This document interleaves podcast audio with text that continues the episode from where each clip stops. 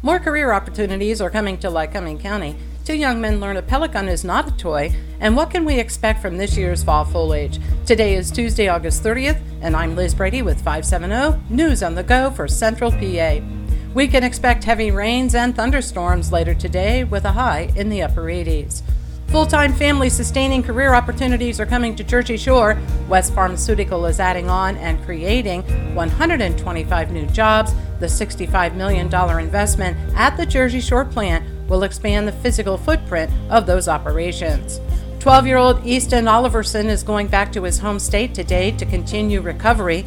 The Utah boy was injured in a fall from a bunk bed while at the Little League World Series.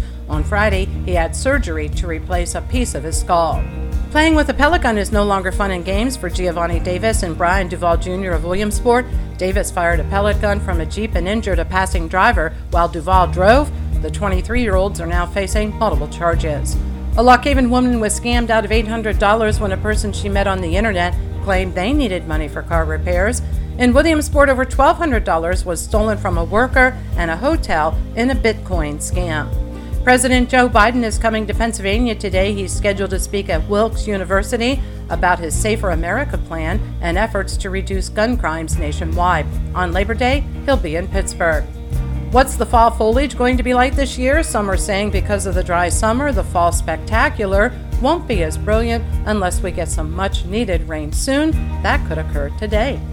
And the popular Elm Cam is back just in time for the peak of the rut.